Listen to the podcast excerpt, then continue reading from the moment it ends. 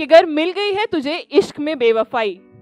कि अगर मिल गई है तुझे इश्क में बेवफाई तो उस जालिम की कुछ ऐसी दशा करना।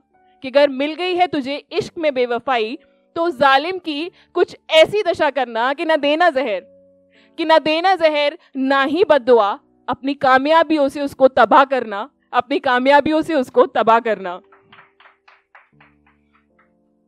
और क्या होता है ना कि आप ना जब किसी से प्यार करते हो तो मतलब अगर आपने कभी अपनी फीलिंग्स किसी से शेयर की होती हैं तो सामने वाला इंसान ना खुद को अपने एक पेडिस्टल पे रख लेता है कि यार, अब तो इसे मुझसे प्यार हो गया। Now I can treat him or her the way I want तो उसके लिए मैंने कुछ लिखा है कि वो खुदगर्ज होकर भी, कि वो खुदगर्ज होकर भी एक फितूर लिए बैठे हैं, कि वो खुदगर्ज होकर भी एक फितूर लिए बैठे हैं ये दिल आज भी उनके लिए धड़कता है जहन में ये गुरूर लिए बैठे हैं। तो as I said for the first time I have written something on boys और uh, हमेशा से मेरी एक कोशिश रही है सिंस मैं बहुत ज़्यादा लोगों को नहीं जानती हूँ बहुत ज़्यादा लड़कों से बात नहीं की थी इतनी अब तक but now I have got really good friends of mind तो समझ पाती हूँ कि उनका पार्ट क्या है। तो बोलना चाहती हूँ आज लड़कों के लिए आ, लड़कों की तरफ़ से कुछ बोलना चाहती हूँ इस दुनिया को।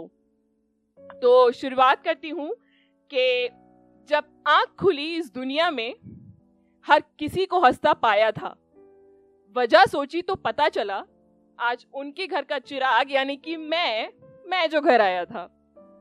पापा मम्मी दादा नानी सबकी खुशियों का मानो अंदाज़ा ना था। किसी ने मुझे कान्हा, किसी ने मुझे अर्जुन तो किसी ने भोला भंडारी कहकर बुलाया था।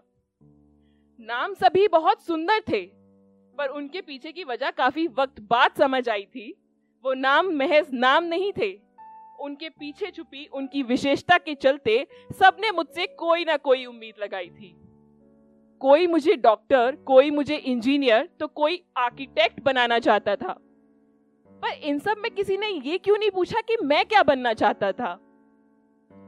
बड़े होते ही मानो मेरी लाइफ का हर स्टेज प्लान था, कब मुझे कौन सी यूनिवर्सिटी में पढ़ना है, किस उम्र में कितना समझदार बनना है, ये सब कुछ डिसाइडेड था।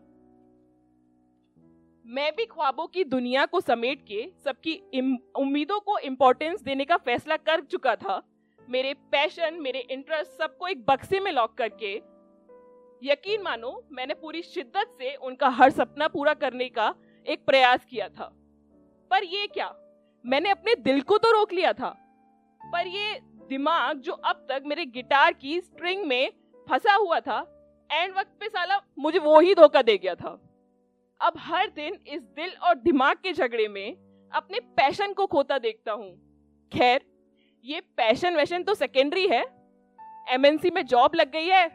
कम से कम अपने माँ बाप का राजा बेटा हूँ।